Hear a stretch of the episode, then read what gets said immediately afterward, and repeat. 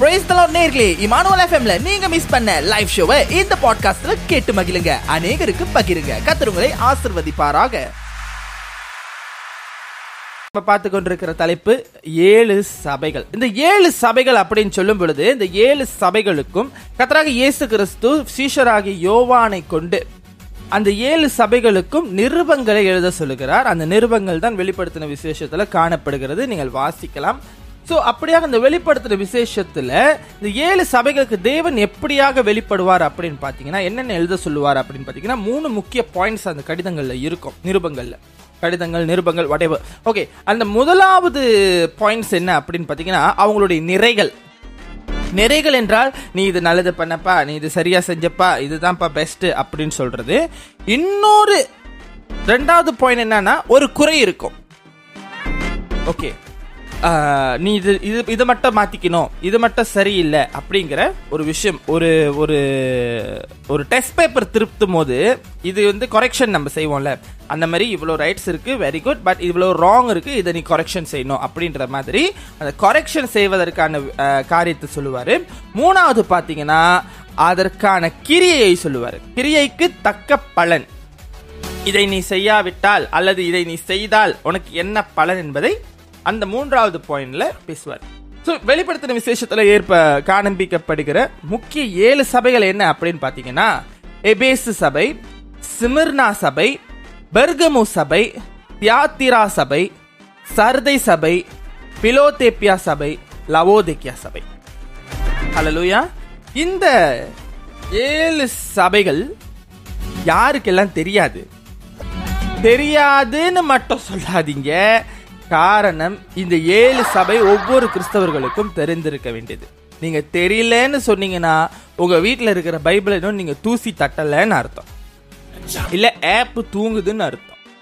So ஆகையினால இந்த ஏழு சபை தெரியாதவங்க இருக்கவே முடியாது. மேபி பேர் தெரியாம இருக்கலாம். சில பேர் மறந்து இருக்கலாம் அல்லது சில பேருக்கு ஞாபகத்துல சட்டுன்னு வராம இருக்கலாம். பட் இந்த ஏழு சபைகளும் வந்து நம்ம ஞாபகம் வைத்துக் கொள்ள வேண்டியது. காரணம் இங்கிருந்து தான் இங்கிருந்து தான் உலகம் முழுக்க சபைகள் சிதறி போனது. முதலாவது எருசலேமிலிருந்து கொஞ்சம் பட்டணங்களுக்கு போனாங்க. பட் தலைமை பீட சபைகளாக விளங்கப்பட்டது. முக்கியமான இந்த ஏழு சபைகளாக இருக்கிறது. இவைகள் இவைகள் சபைகளுக்கு இடப்பட்ட பட்டணங்களின் பெயர்கள் ஆகும் வாவ்! இது எப்படி நான் வைத்துக்கங்களேன்?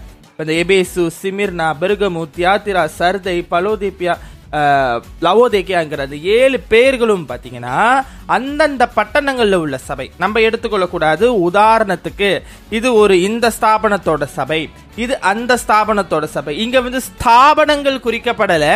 இங்க அந்த சபை தலைவர்களோட பேரை வந்துட்டு முன்னாடி இதுதான் சபை பேரு அப்படின்னு வைக்கப்படலை. இங்க எப்படி இருக்குன்னா ஏழுமே ஒரே சபை ஆனா ஏழுமே ஏழு பட்டணங்கள்ல இருக்கு.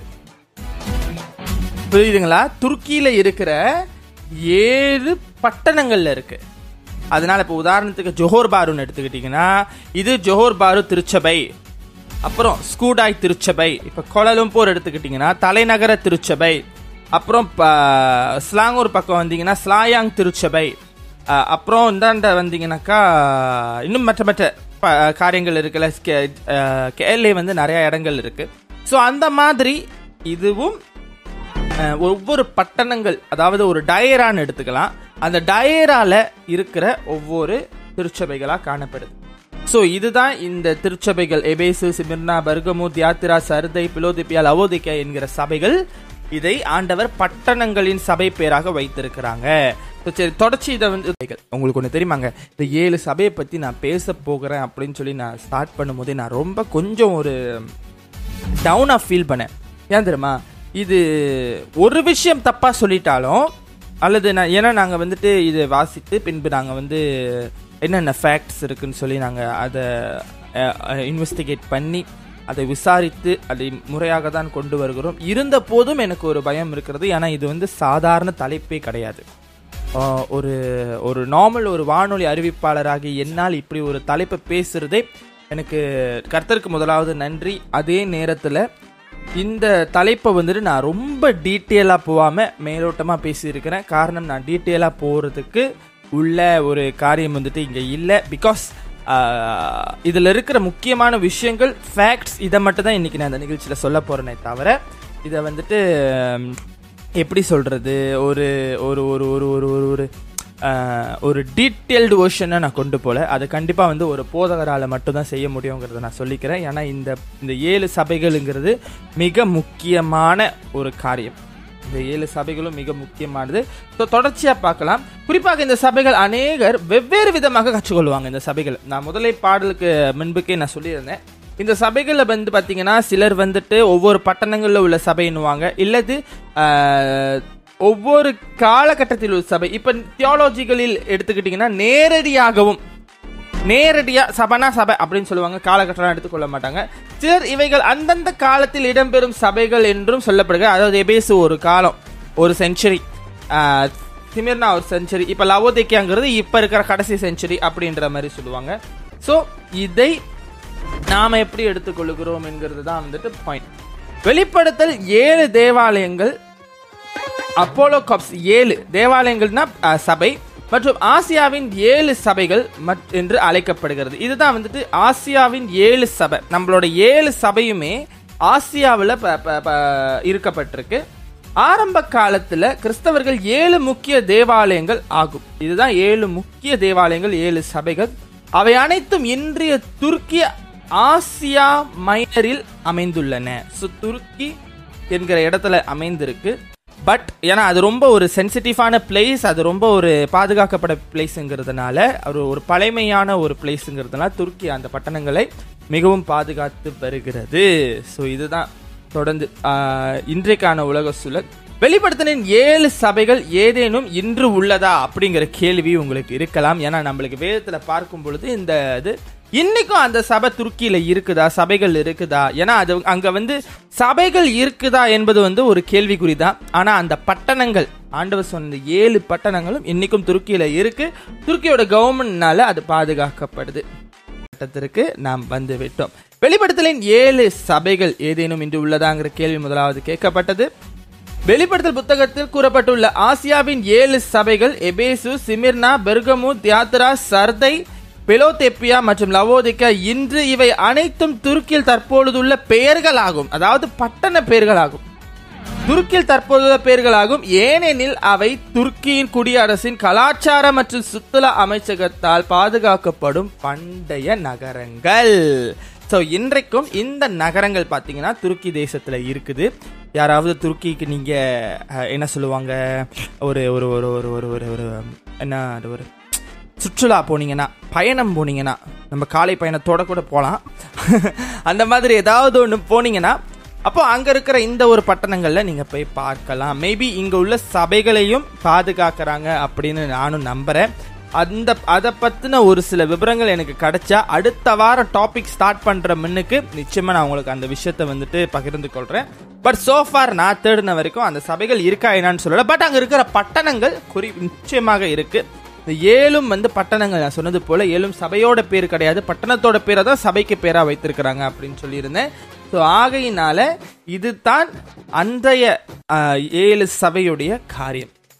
ஸோ இந்த ஏழு சபையின் முக்கிய காரியங்களை இன்னைக்கு நம்ம நிகழ்ச்சியில் கற்றுக்கொண்டோம். நிறைய கேள்விகள் உங்களுக்கு இருக்கிறா உங்களுக்கு கேள்விகள் இருந்தால் எனக்கு வாட்ஸ்அப்பில் அனுப்பி வைங்க நாங்கள் அதற்கான பதிலை எங்களுக்கு தெரிந்த போதகரிடத்திலோ அல்லது எங்களிடத்தில் காணப்படும் வேதத்தின் பதில்களிடத்திலோ நாங்கள் பெற்றுக்கொண்டு உங்களிடத்தில் தருகிறோம். அது உங்களுக்கும் சரி எங்களுக்கும் சரி மிகவும் பிரயோஜனமாக இருக்கும். ஏழு சபைகள் அப்படிங்கிறது பார்த்தீங்கன்னா ஒரு பரிபூரணத்தை குறிக்கும்.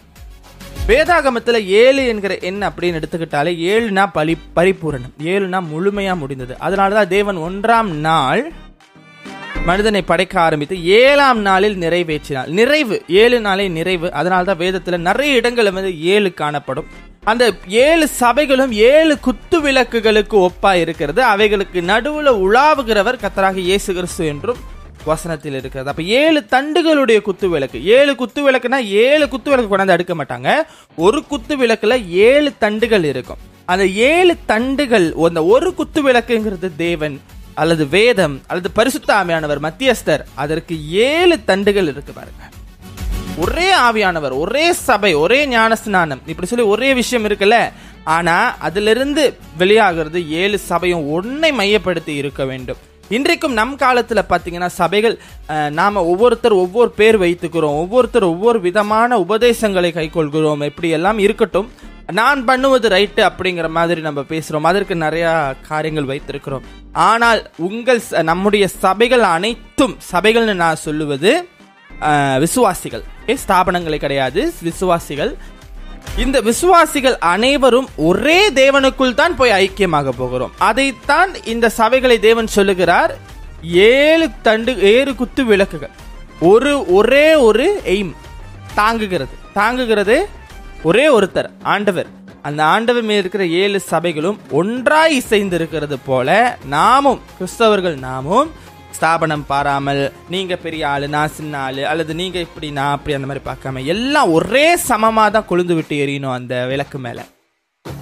அலிலூயா ஸோ இதைத்தான் இந்த இடத்துல தேவன் மையப்படுத்துகிறார். இந்த சபைகளுக்கு ஆண்டவர் சொல்லுகிற காரியங்கள் கூட ரொம்ப அருமையாக இருக்கும்.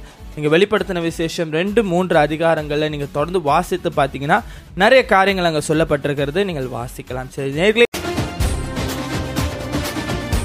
இந்த பாட்காஸ்ட் எபிசோடை கேட்டு ஆதரவு வழங்கிய உங்கள் அனைவருக்கும் எங்களது மனமார்ந்த நன்றிகளை தெரிவித்துக் கொள்கிறோம். இமானுவல் எஃப்எம்மின் மற்ற பாட்காஸ்ட் பாகங்களை இமானுவல் எஃப்எம் வலைதளம் ஆங்கர் டாட் எஃப்எம் ஸ்பாட்டிஃபை மற்றும் ஆப்பிள் பாட்காஸ்டில் எங்குமே பொழுதும் கேட்டு மகிழுங்கள். நீங்கள் கேட்டுக்கொண்டிருப்பதே உங்கள் இமானுவல் எஃப்எம் தேவன் நம்மோடு.